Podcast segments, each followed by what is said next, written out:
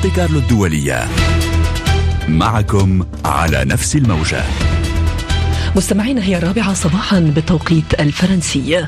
أطيب التحيات الصباحية من مونتي كارلو الدولية. نبدأ إرسالنا المباشر بأولى فترات صباح مونتي كارلو الدولية.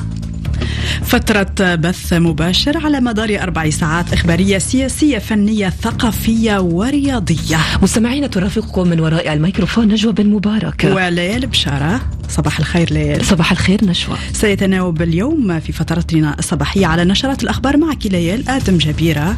وعلى مواجيز الأخبار مستمعينا معكم سليمان ياسيني وفي قراءة في قراءة للصحف الفرنسية والعربية الصادرة صباح اليوم مع أمل بيروك. على الهندسة والتقنيات عادل مدني وفي التنسيق حبيب الأزرق. والآن مع أولى نشراتنا الإخبارية معك ليال بشار تأتيكم مستهلة بأبرز العناوين. انسحاب الجيش الأوكراني من مدينة أفديفكا في شرق البلاد بعد أربعة أشهر من المعارك الضارية. والرئيس الأوكراني يحصل على دعم عسكري غير مسبوق في زيارته كل من برلين وباريس. قلق على مصير مستشفى ناصر الطبي بعد اقتحام الجيش الإسرائيلي له في جنوب قطاع غزة. أمين عام حزب الله يتواعد إسرائيل بعد سقوط مدنيين في ضربات إسرائيلية على مدينة النبطية مؤخرا. في النشرة أيضا توجه لمشاركة الجيش في دوريات الحرس المدني لتعقب مهربي المخدرات في إسبانيا. مونتي كارلو الدولية نشرة الأخبار. أهلا بكم. هي الانتكاسة الأهم للجيش الأوكراني منذ الهجوم الأوكراني المضاد في ربيع العام الماضي والنصر الأهم لروسيا أيضا. قرار قائد الجيش الأوكراني الجديد ألكسندر تارنافسكي الانسحاب من مدينة أفديفكا في شرقي دونيتسك بعد أربعة أشهر على المعارك الضارية مع الجيش الروسي وقبل أيام من حلول الذكرى الثانية على بدء الغزو الروسي لأوكرانيا ما يعني سيطرة روسيا على المدينة.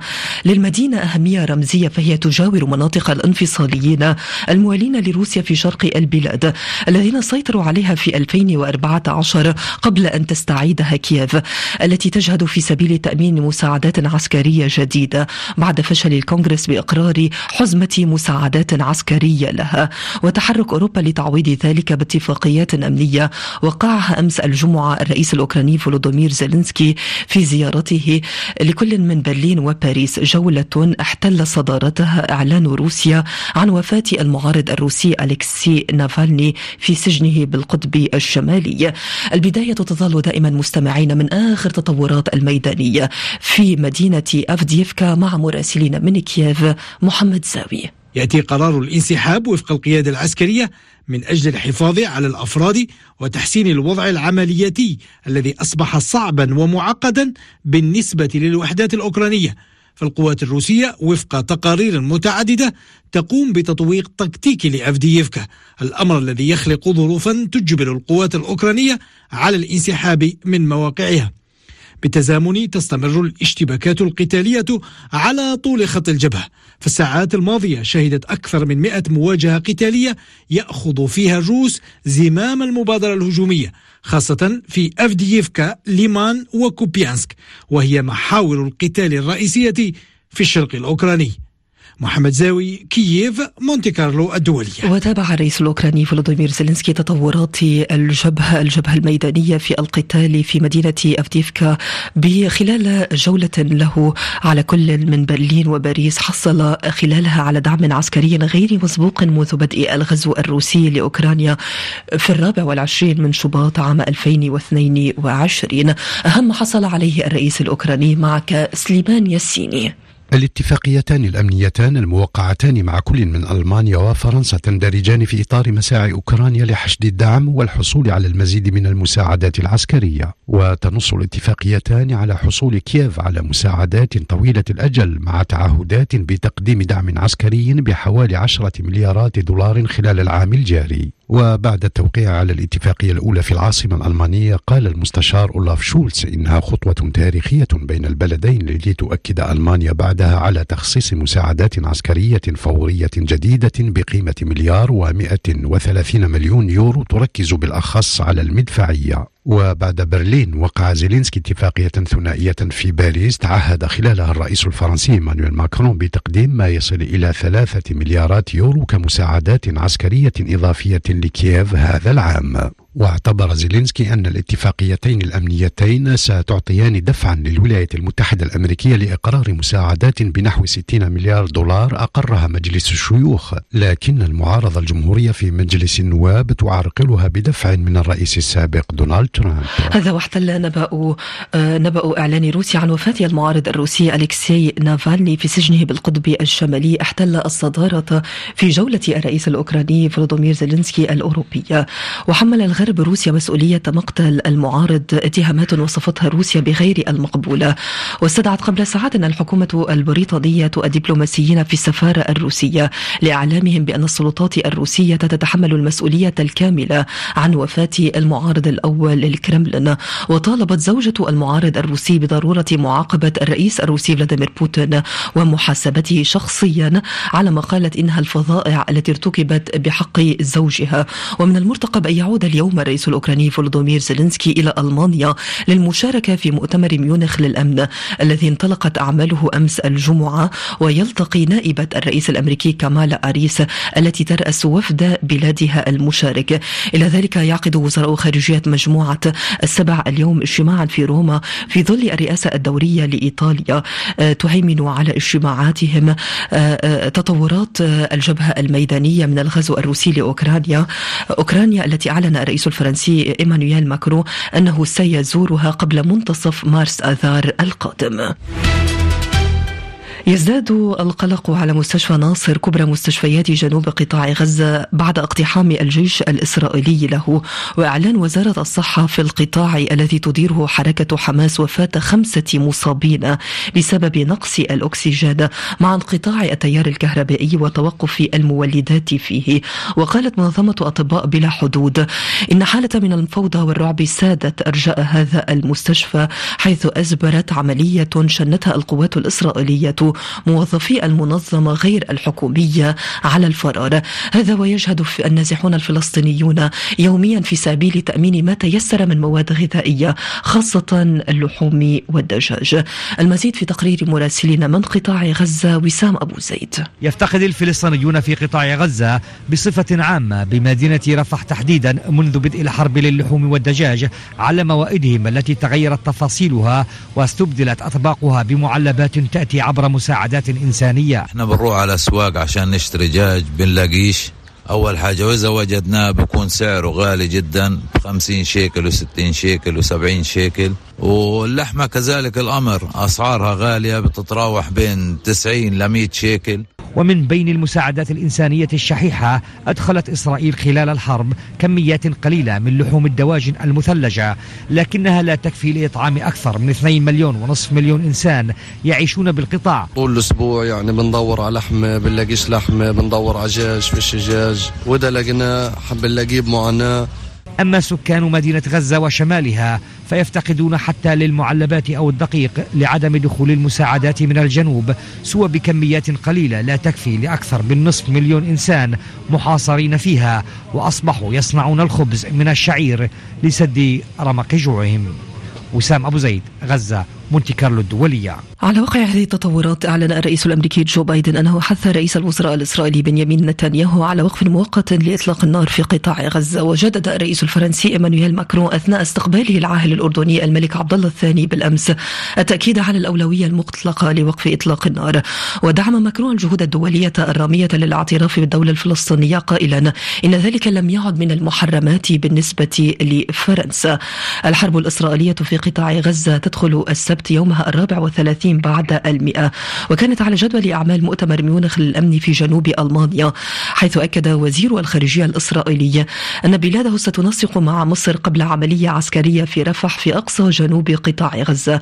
وحسب صحيفة الول ستريت جورنال فإن القاهرة تجهز مخيما في سيناء قادر على استقبال مئة ألف لاجئ في حال وقوع الهجوم الإسرائيلي. فهل من واقعية لهذه التسريبات؟ سؤال طرحناه على الخبير العسكري والاستراتيجي اللواء المتقاعد سمير فرج وهكذا أتت إجابته.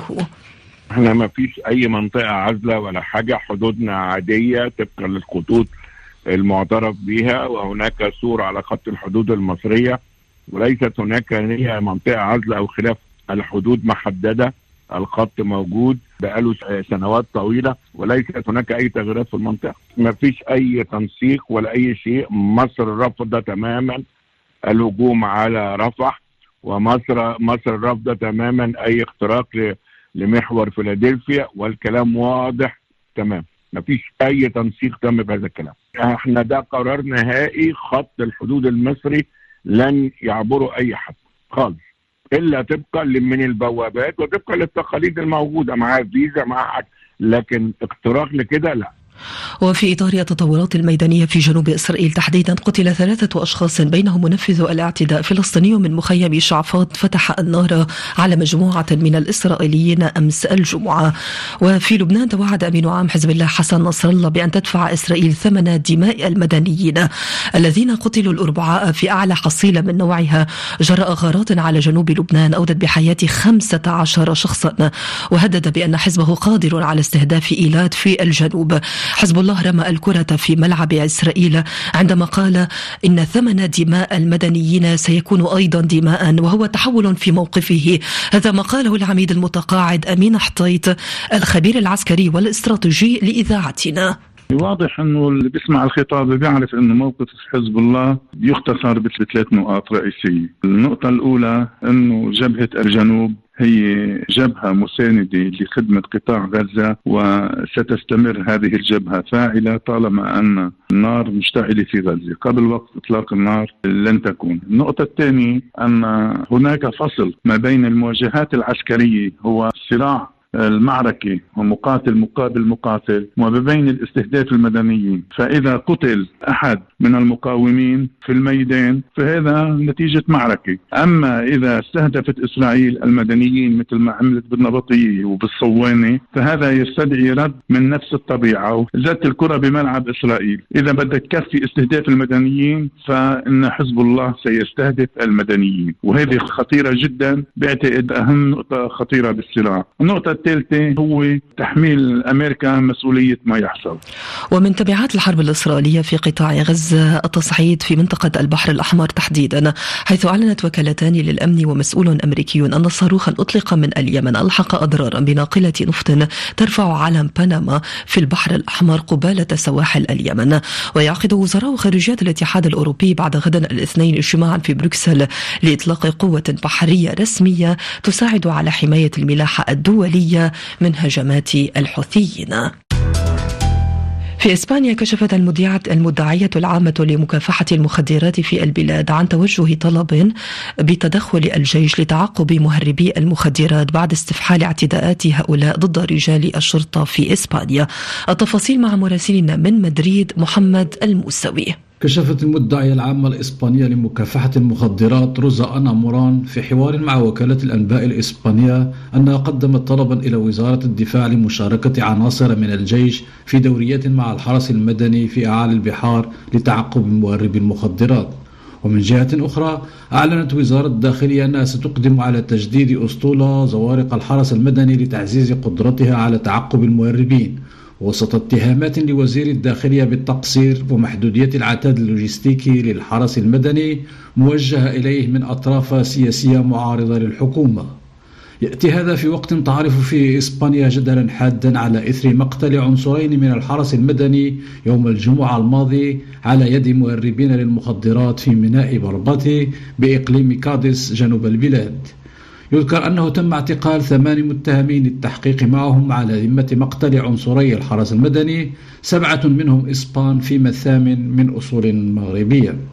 محمد المساوي مدريد مونتي كارلو الدولية. تعهد الرئيس السنغالي ماكي سال إجراء انتخابات رئاسية في أقرب وقت ممكن في البلاد بعد إبطال المجلس الدستوري قراره تأجيل هذا الاستحقاق الذي كان مقررا نهاية شباط فبراير الجاري. تنطلق اليوم في العاصمة الأثيوبية أديس أبيبا أعمال قمة الاتحاد الإفريقي التي تستمر يومين وتناقش أزمات عدة تعاني منها القارة السمراء بينها الحرب في السودان والانقلابات العسكرية. ختام نشرة الرابعة من مونتي كارلو الدولية مستمعين هذا تذكير بأبرز ما جاء فيها. انسحاب الجيش الأوكراني من مدينة أفديفكا بعد أربعة أشهر من المعارك الضارية والرئيس الأوكراني يحصل على دعم عسكري غير مسبوق في جولته على كل من برلين وباريس. قلق على مصير مستشفى ناصر الطبي في قطاع غزة. وأمين عام حزب الله يتوعد إسرائيل بعد سقوط مدنيين في ضربات